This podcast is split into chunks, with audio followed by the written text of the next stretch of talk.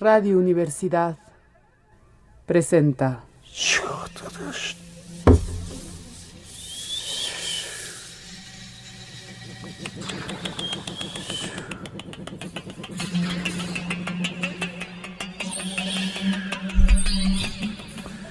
La del tiempo. La clave del tiempo.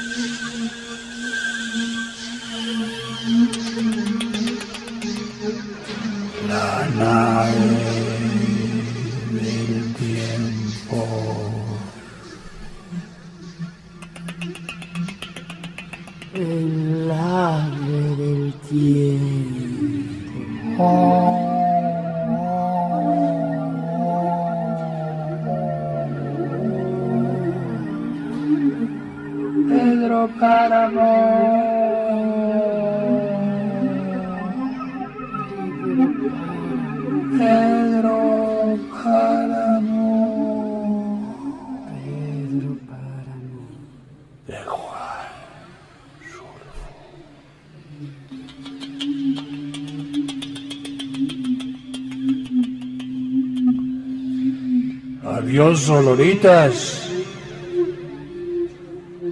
Se fue de la media luna para siempre. Se fue de la media luna para siempre. Yo le pregunté muchos meses después a Pedro Páramo por ella.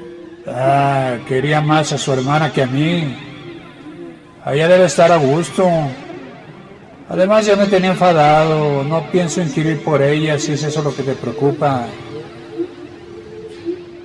¿Pero de qué vivirán? Que Dios los asista.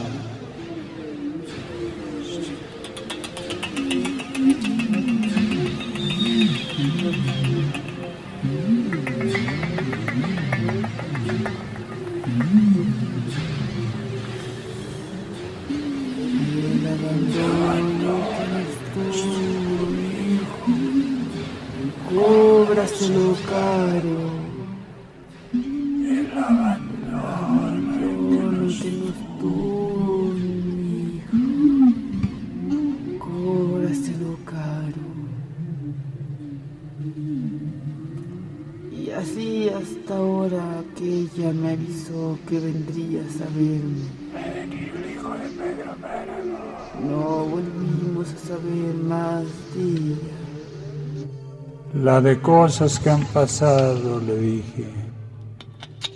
Vivíamos en Colima arrimados a la tía Gertrudis que nos echaba en cara nuestra carga. ¿Por qué no regresas con tu marido? Le decía mi madre. ¿Acaso él ha enviado por mí? No me voy si él no me llama. Vine porque te quería ver, porque te quería. Por eso vine.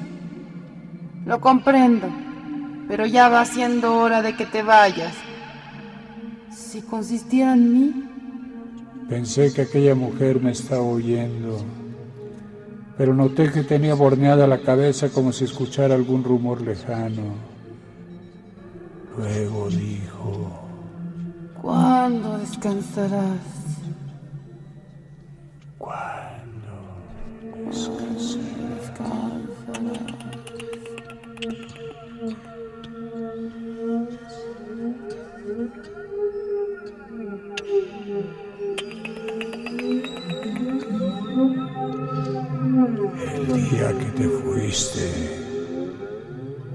Entendí que no te volvería a ver.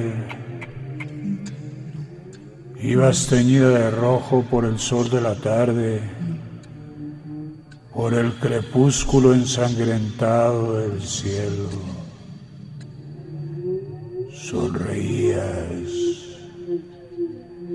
Dejabas atrás un pueblo del que muchas veces me dijiste, Lo quiero por ti, pero lo odio por todo lo demás, hasta por haber nacido en él. Pensé, no regresará jamás, no volverá nunca. ¿Qué haces aquí a estas horas? No estás trabajando.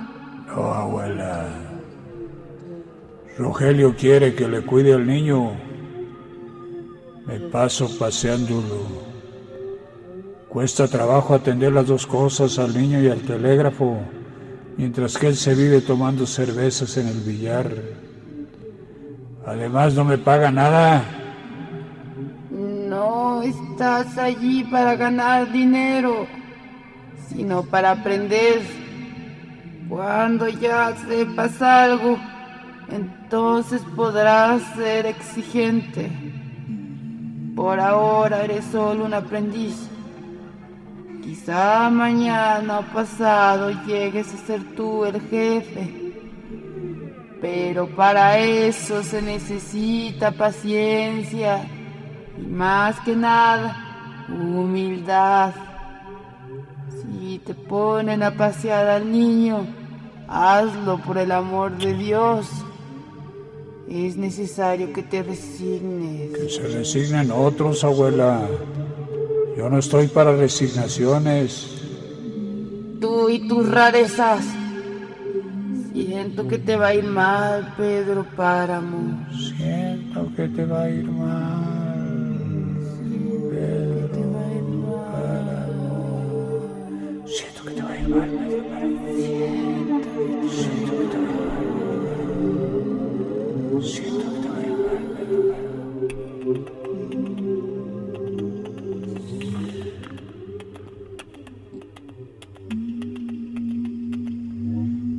lo que pasa, doña Eduviges? Ella sacudió la cabeza como si despertara de un sueño. Es el caballo de Miguel Páramo, que galopa por el camino de la media luna. Entonces vive alguien en la media luna. No, allí no vive nadie. Entonces, que va y viene. Ellos serán inseparables. Corre por todas partes buscándole, siempre regresa a estas horas. Quizá el pobre no puede con su remordimiento. Cómo hasta los animales se dan cuenta de cuando cometen un crimen, no entiendo. Ni he oído ningún ruido de ningún caballo. No, No, entonces es cosa de mi sexto sentido. Un don que Dios me dio. O tal vez sea una maldición. Solo yo sé lo que he sufrido a causa de esto. Guardó silencio un rato y luego añadió. Todo comenzó con Miguel Páramo. Solo yo supe lo que le había pasado la noche que murió. La noche que murió.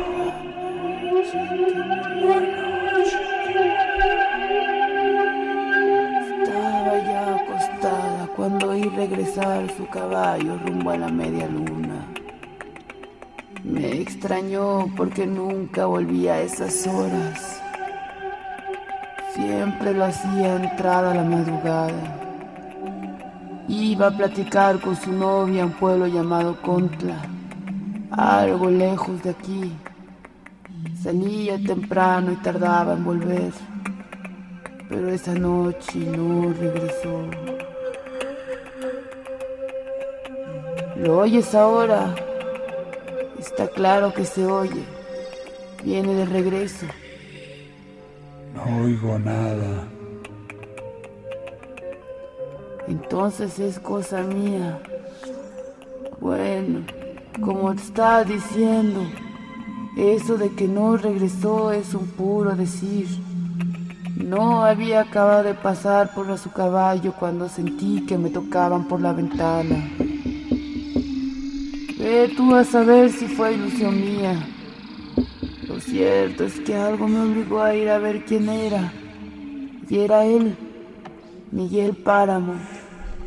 No me extrañó verlo, pues hubo un tiempo que se pasaba las noches en mi casa durmiendo conmigo. hasta que encontró esa muchacha que le sorbió los sesos.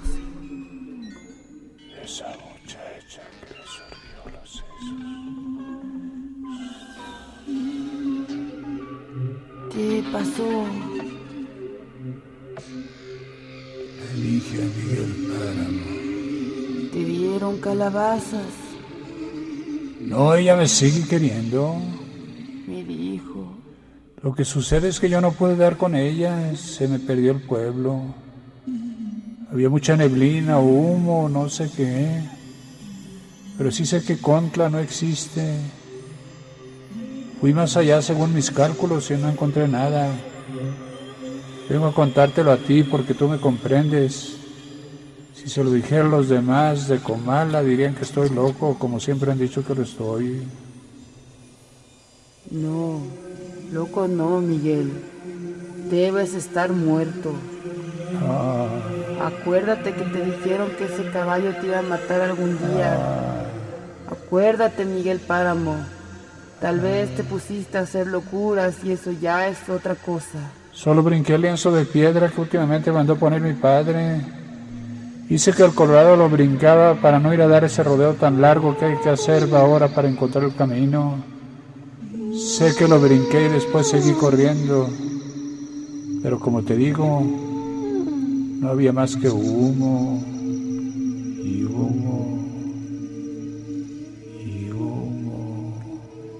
Mañana tu padre se torcerá de dolor, le dije. Lo siento por él. Ahora vete y descansa en paz, Miguel. Te agradezco que hayas venido a despedirte de mí. Y cerré la ventana. Antes de que amaneciera, un mozo de la media luna vino a decir... El patrón don Pedro le suplica. El niño Miguel ha muerto, muerto, muerto, muerto, muerto, muerto. Le suplica su compañía. Ya lo sé, le dije. Te pidieron que lloraras. Sí. Don Fulgor me dijo que se lo dijera llorando. Está bien. Dile, don Pedro, que ya iré. Hace mucho que lo trajeron. Hace media hora. De ser antes tal vez hubiera salvado, aunque según el doctor que lo palpó ya estaba frío desde tiempo atrás. Lo supimos porque el Colorado volvió solo y se puso tan inquieto que no dejó dormir a nadie. Usted, usted sabe cómo se querían él y el caballo. Y hasta estoy por creer que el animal sufre más que don Pedro. No ha comido ni dormido y nomás se vuelve un poro corretear. Como que sabe, sabe usted. Como que se siente despedazado y carcomido por dentro. No se te olvide cerrar la puerta cuando te vayas. Y el mozo de la media luna se fue.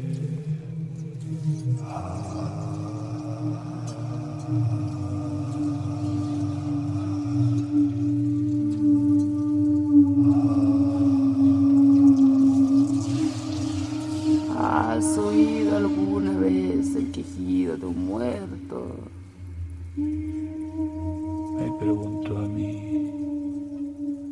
No, doña de Buijes. Más te vale.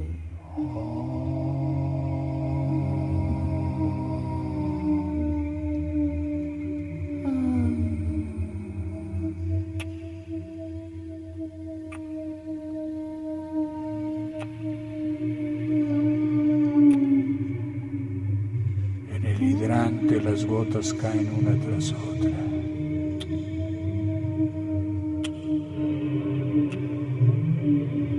Uno oye salir de la piedra el agua clara caer sobre el cántaro.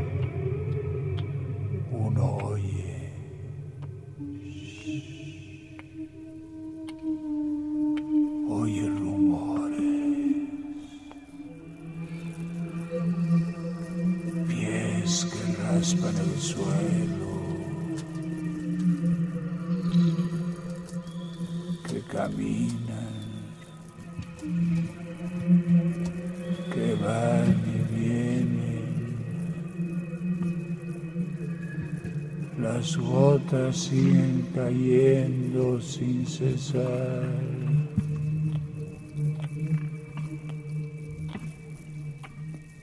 El cántaro se desborda haciendo rodar el agua sobre el suelo mojado. Despierta. ¡Despierta! Despierta. Le dicen.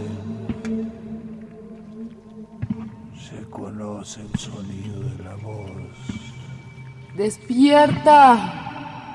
Trata de adivinar quién es. Pero el cuerpo se afloja y cae adormecido, aplastado por el peso del sueño. Unas manos estiran las cobijas prendiéndose de ellas y debajo de su calor el cuerpo se esconde buscando la paz. Despiértate. Vuelven a decir, despiértate. La voz sacude los hombros, hace enderezar el cuerpo,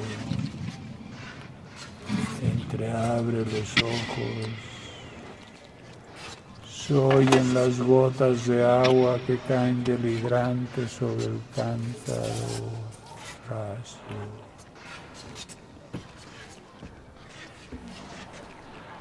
Se oyen pasos que se arrastran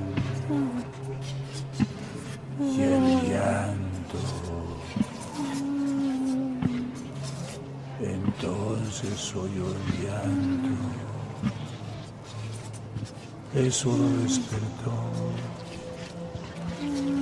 Un llanto suave, delgado, que quizá por delgado pudo traspasar la maraña del sueño llegando hasta el lugar donde anidan los sobresaltos.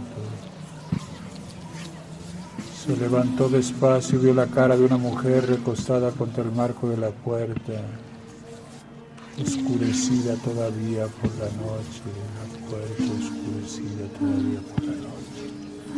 La mujer sollozando. ¿Por qué lloras, mamá? preguntó pues en cuanto puso los pies en el suelo reconoció el rostro de su madre. Tu padre ha muerto. Le dijo. Y luego, como si le hubieran soltado los resortes de su pene, se dio vuelta sobre sí misma una y otra vez, una y otra vez, hasta que unas manos llegaron hasta sus hombros y lograron detener el rebullir de su cuerpo.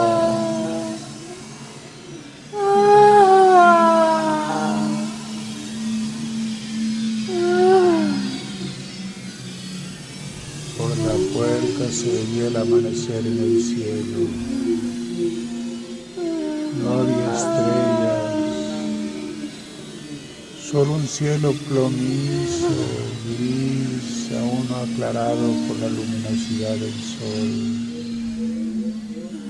Una luz parda como si no fuera a comenzar el día, sino como si apenas estuviera llegando el principio de la noche.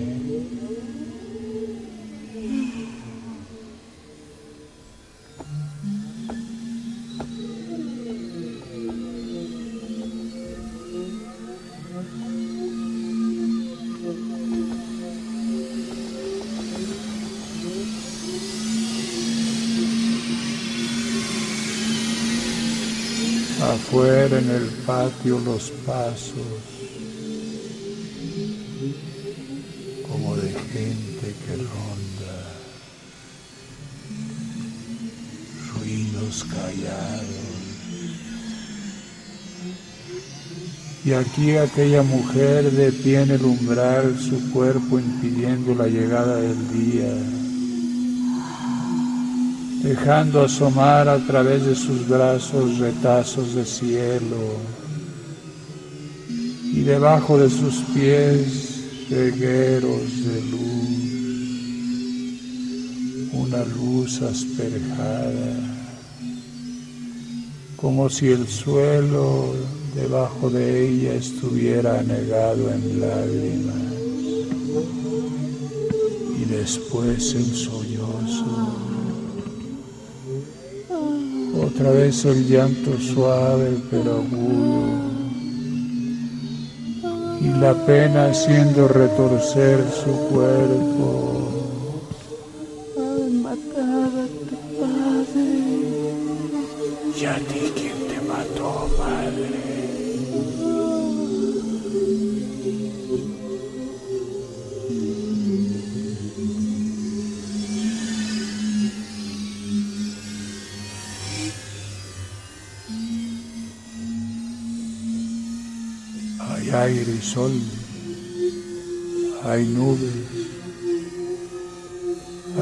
Un cielo azul y detrás de él tal vez haya canciones, tal vez mejores voces. Hay esperanza en suma, hay esperanza para nosotros contra nuestro pesar pero no para ti, Miguel Páramo, que has muerto sin perdón y no alcanzarás ninguna gracia.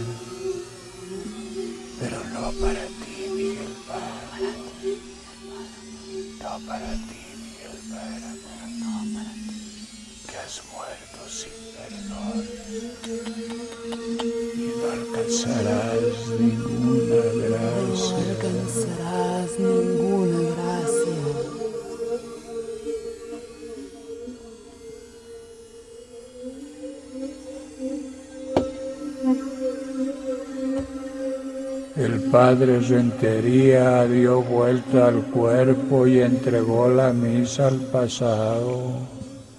Se dio prisa por terminar pronto y salió sin dar la bendición final a aquella gente que llenaba la iglesia. Padre, queremos que nos los bendiga. No, dijo moviendo negativamente la cabeza. No lo haré. Fue un mal hombre y no entrará al reino de los cielos. Dios me tomará mal que interceda por él. Dios me tomará mal que interceda por él. Dios me tomará mal que interceda por él. Lo decía mientras trataba de retener sus manos para que no enseñaran su temblor. Pero fue... Aquel cadáver pesaba Aquel mucho en el ánimo de todos. mucho en el ánimo de todos. Estaba sobre una tarima en medio de la iglesia, rodeado de cirios nuevos, de flores, de un padre que estaba detrás de él solo esperando que terminara la velación, esperando que terminara. Esperando que terminara. sobre una tarima en medio de la iglesia el cadáver, rodeado de cirios nuevos, de flores, un padre que estaba detrás de él solo, esperando que terminara la velación.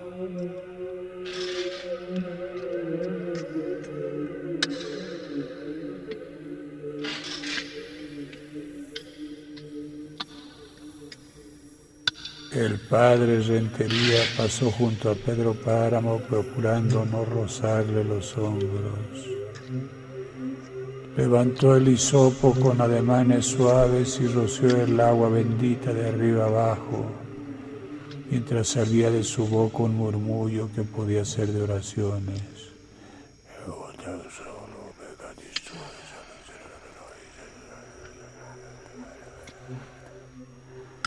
Después se arrodilló y todo el mundo se arrodilló con él. Ten piedad de tus siervos, Señor. Que descanse en paz. Amén. Contestaron las voces. Y cuando empezaba a llenarse nuevamente de cólera, Vio que todos abandonaban la iglesia llevándose el cadáver de Miguel Páramo.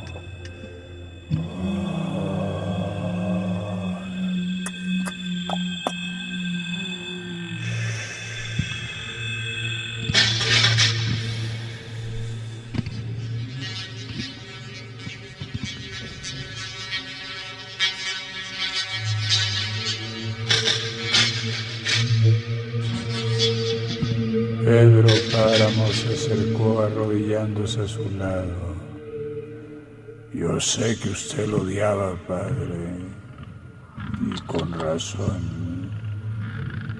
El asesinato de su hermano, que según rumores fue cometido por mi hijo, el caso de su sobrina Ana, violada por él según el juicio de usted, las ofensas y falta de respeto que le tuvo en ocasiones son motivos que cualquiera puede admitir. Pero olvídese ahora, Padre. Considérelo y perdónelo como quizá Dios lo haya perdonado. Puso sobre el reclinatorio un puño de monedas de oro y se levantó. Reciba eso como una limosna para su iglesia. La iglesia estaba ya vacía. Dos hombres esperaban en la puerta a Pedro Páramo, quien se juntó con ellos, y juntos siguieron el féretro que aguardaba descansando bajo los hombros de cuatro caporales de la media luna.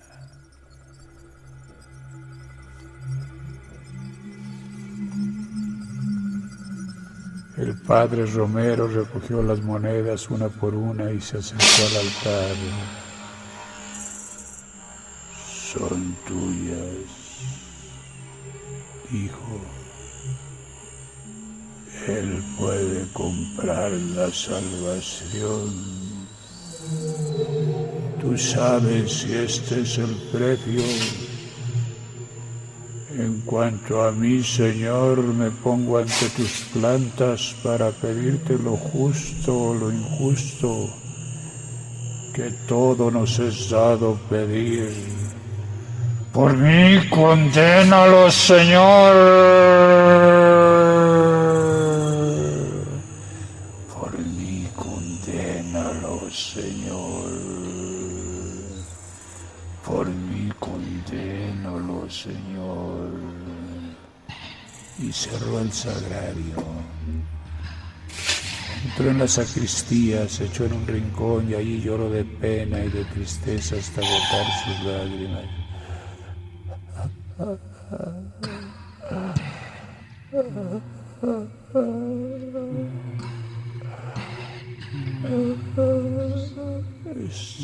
Está bien, Señor. Tú ganas, hijo después.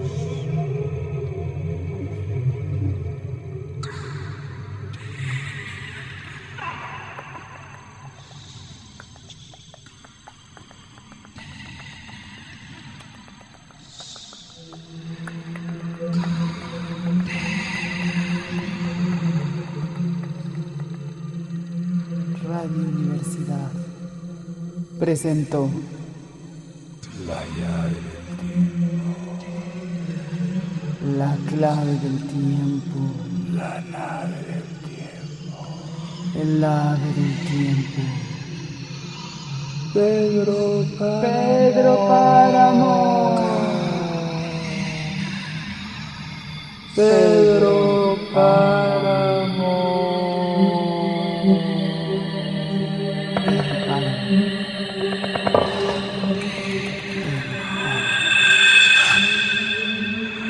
De Juan.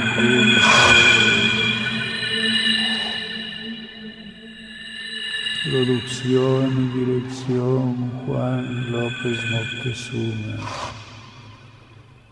Narración de Karin Burnett. y Juan López Moctezuma. Música original de Carlos Solís. Pedro Páramo. Pedro Páramo. Pedro